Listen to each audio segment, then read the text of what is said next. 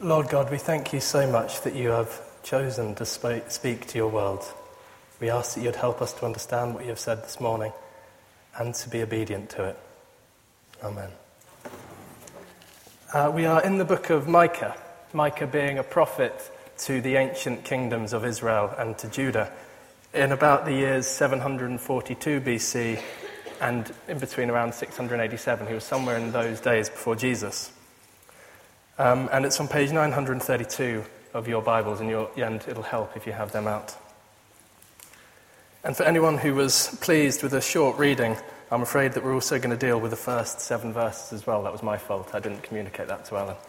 Um, so if anyone's looking forward to a nice short sermon, hard luck, I think. Uh, a word or two on prophecy before we begin to make sure we're all starting on the same page.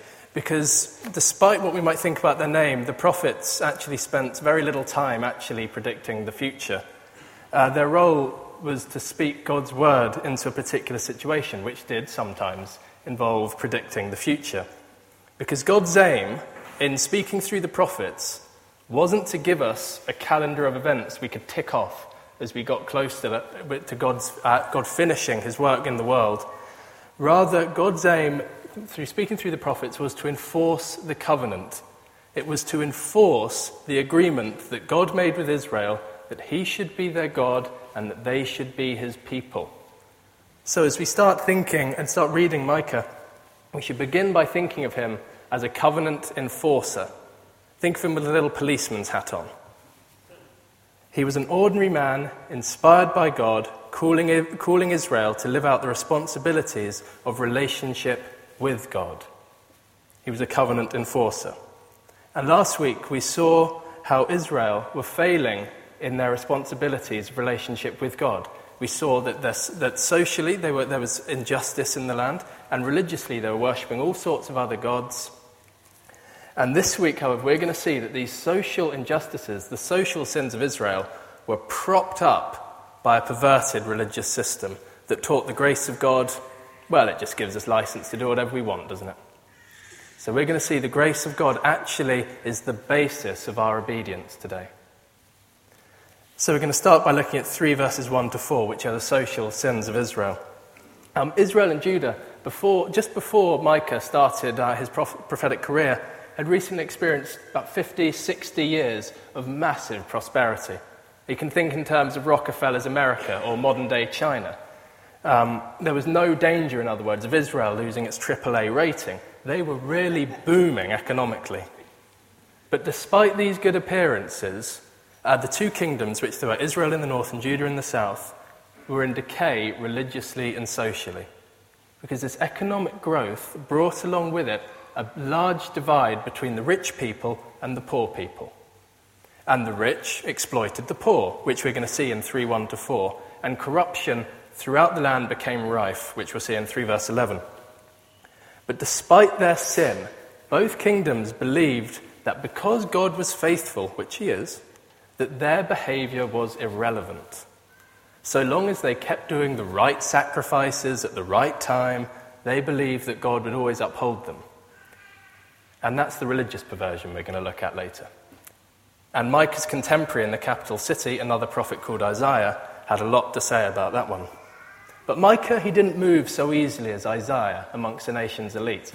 Because Micah was a prophet from amongst the poor people. He would have seen with his own eyes some of the injustices that were done on his people.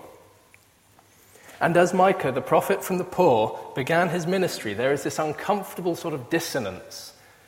Uh, Israel and Judah may be strong and prosperous, they may be confident about the future, but inwardly they're rotten and they're beyond curing, and the, the judgment of God in the nation of Assyria is starting to loom large on the horizon.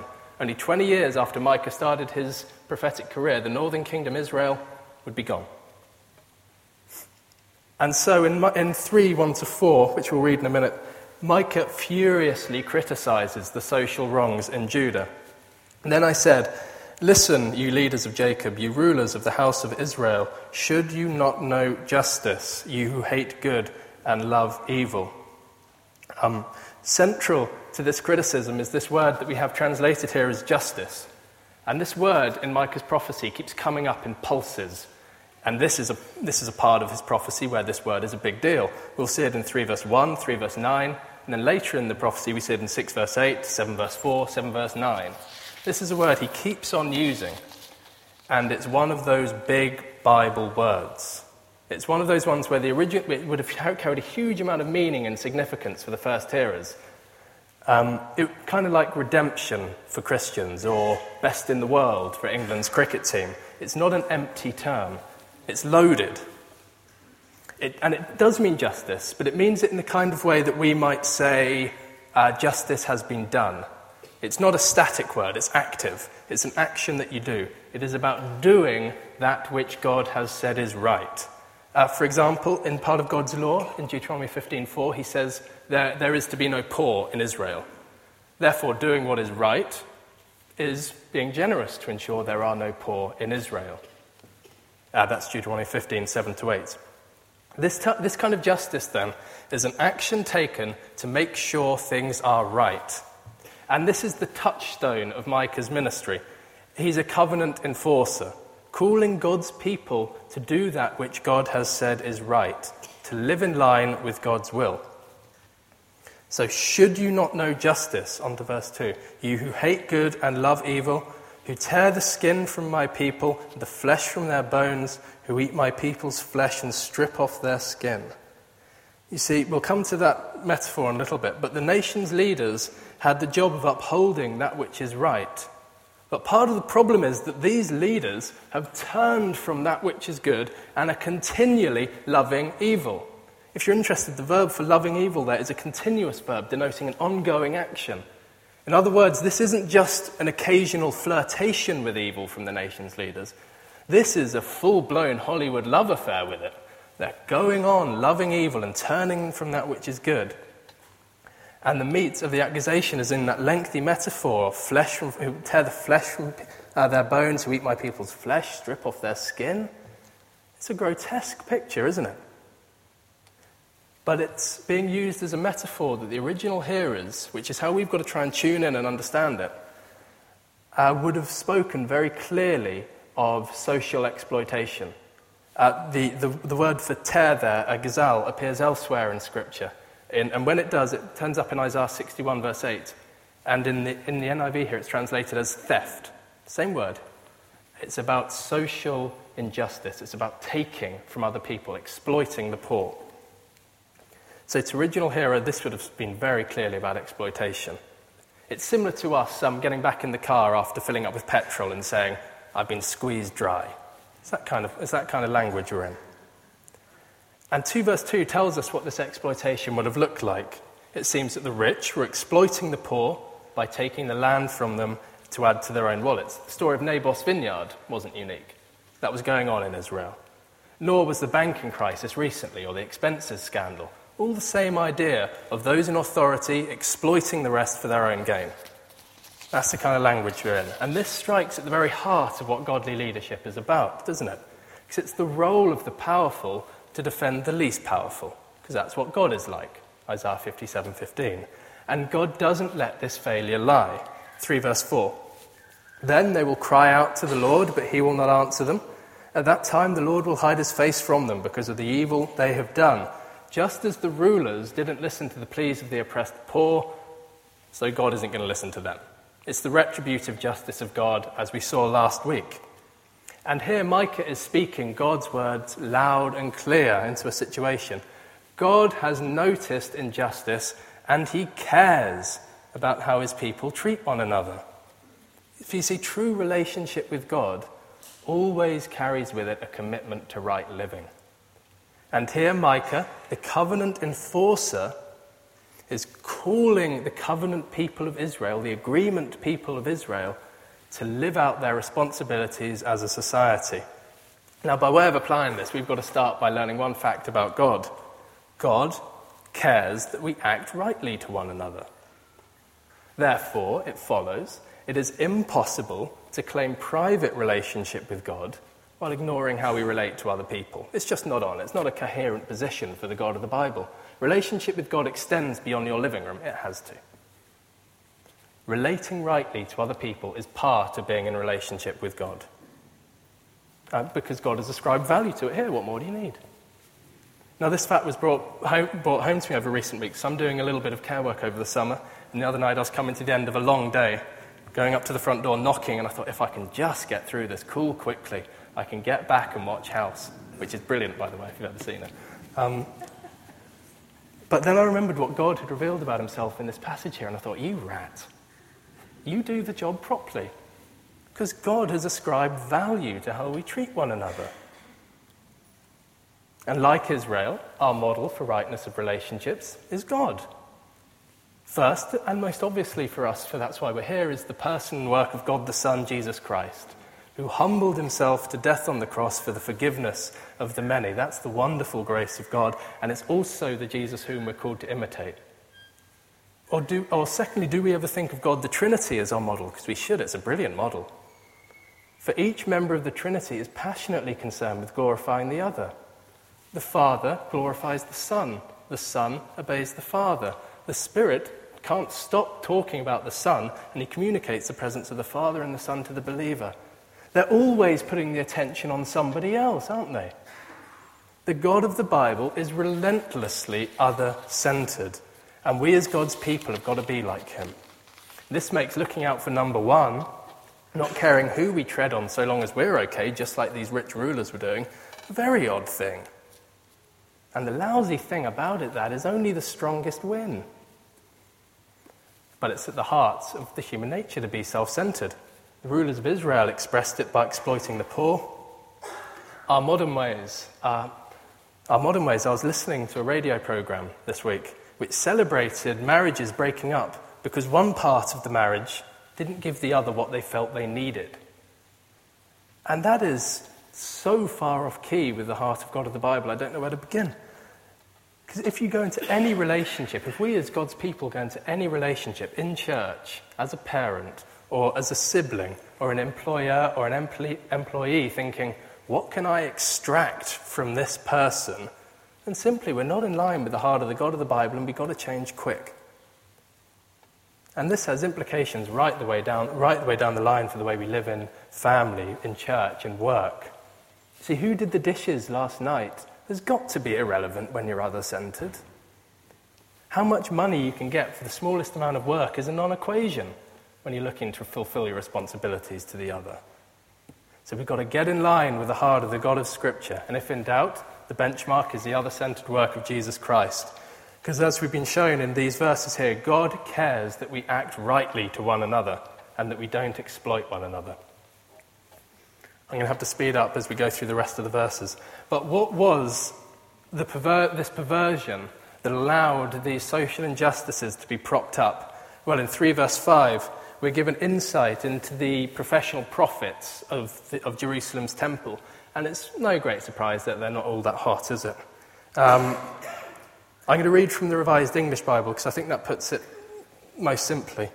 Uh, the prophets who promise prosperity in return for food but declare war against those who give them nothing to eat. You see, these prophets in Jerusalem were just as corrupt as everyone else. What comes out of their mouths seems to me to be thoroughly dependent on what someone puts into it. If they get given uh, food from someone, they give them a nice prophecy. And again, we see the retributive justice of God as he removes the prophetic offices, 6 and 7, from those who abused them. You see, even the religious activity going on in Israel and Judah was complete garbage. And it was complete garbage because there's no sign whatsoever that all their busy religiosity had any impact on everyday life whatsoever. And this idea is preparing us for verses 8 to 12, where the nation's rottenness is exposed even further. Uh, 3 verse 8 Micah, filled with the Holy Spirit, the Spirit of truth, declares to Israel their sin Verse 9 They have hated and distorted that which is right, and by their oppressive exploitation, verse 10, they've built up the city. And their corruption, verse 11, leaves no room for justice to the poor. It's quite a bleak picture, isn't it? Everything that could go wrong is going wrong. Everyone who's in a position of responsibility is exploiting it for their own gain, and it doesn't matter who they tread on to get what they need. And despite all this, 3 verse 11, the last sentence, they have the gall to lean upon the Lord and say, Is not the Lord among us? No disaster will come upon us. With one hand, they throttle the people of God and squeeze everything they can out of them, and with the other, they piously lean on God and express their hope in His faithfulness. And if we look at the detail, it gets worse. They use the covenant formula of God, the covenant name of God, Yahweh, and the Lord being amongst his people. But they hardly think it relevant that they've constantly, they've constantly hated justice, continually been flying off with evil, distorting what is right. They've made a convenience out of God's grace to make a cushion to endorse whatever they want to do. They think that because God is faithful, they can do whatever they like. But what a bombshell 3 verse 12 must have been. Jerusalem, the holy city, the symbol of all, this, all, the, all the worldly security, well, that's just going to become rubble. The temple, the symbol of God with Israel, synonymous with divine favor, is going to become little more than a mound covered in trees. You see, Israel, the problem was they thought God's favor was simply in the nature of things. They thought they had a trump card they could pull out of their sleeve every time they got in a bit of trouble. Meaning, well, therefore, we can live however we want, can't we? They were mistaken, because God will not be made into a convenience for sin. God's judgment will fall on sinners, and no amount of piety or religious busyness can stop that. Only faith in Jesus Christ. That's the only hope we have. But what have they done? It's not all that sophisticated, is it? We try to do it every day. They've grasped hold of the love of God, but they've rejected his lordship. They've taken the benefits of relationship with God, but they've rejected the responsibility. It's not rocket science, is it? It's just not very sensible or coherent. It won't wash with the God of the Bible to take that view. Because there is no possible relationship with God that doesn't translate itself into right living. And as we move into the last couple of minutes, we'll just think about how we can apply this. As the people of Israel accepted the love of God but rejected his lordship, we've got to be aware of how we can be tempted to do the same. Because we're no better than them, really. We're just as fruitful for, doing, for thinking up ways to do bad things. And we must hear Micah's call to a more coherent, a more sensible, a more biblical faith that translates itself into right living. And when we get here, there's a great big elephant in the room, isn't there? because we are justified by faith. We are at peace with God not by our own merits, but on the basis of Jesus' perfect life accredited to us and his sacrificial death died on our behalf. That's the wonderful news of the gospel and the grace of God, the free gift of good relationship with him that he gives us. But how quickly we can take that message of grace and transform it into an ethical cul de sac we're so prone to accepting the love of God, but to reject his lordship. Yes, we've got to lean on the grace of God. We've got to cast all our hopes, not on what we can do, not on our performance, but on the provision for, for salvation that's been made for us in Jesus. There is no hope outside Jesus, and we've got to trust only in what he has done. But Galatians 5:24 those who belong to Christ have put to death the lower nature with its passions and desires. Those who are saved by Christ have died to the old to live a new life, which is just what we've done in baptism. Dying to the old to live a new life in Christ.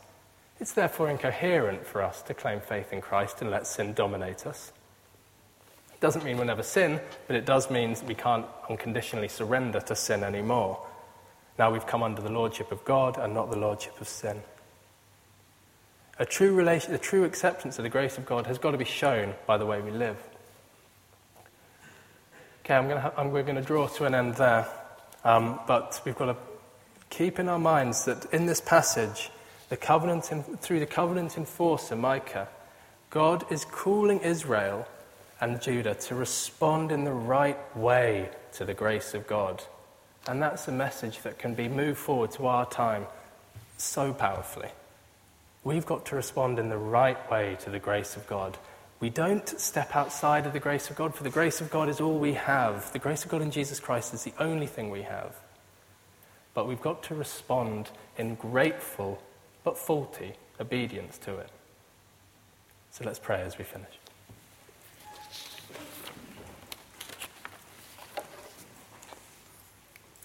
Um, Lord God, we thank you so much for your wonderful grace for us and your wonderful grace on us. We thank you so much that you love us, that while we were sinning against you, in Jesus you died for us. We ask that you would help us to not use that message of grace as a means to do whatever we want, but a means to obey you. Please help us, Lord, to understand this message uh, given to Israel from Micah and help us to make it, to help us to bring us to clo- help, help us to understand it so that it'll bring us to closer relationship and obedience to you. Amen.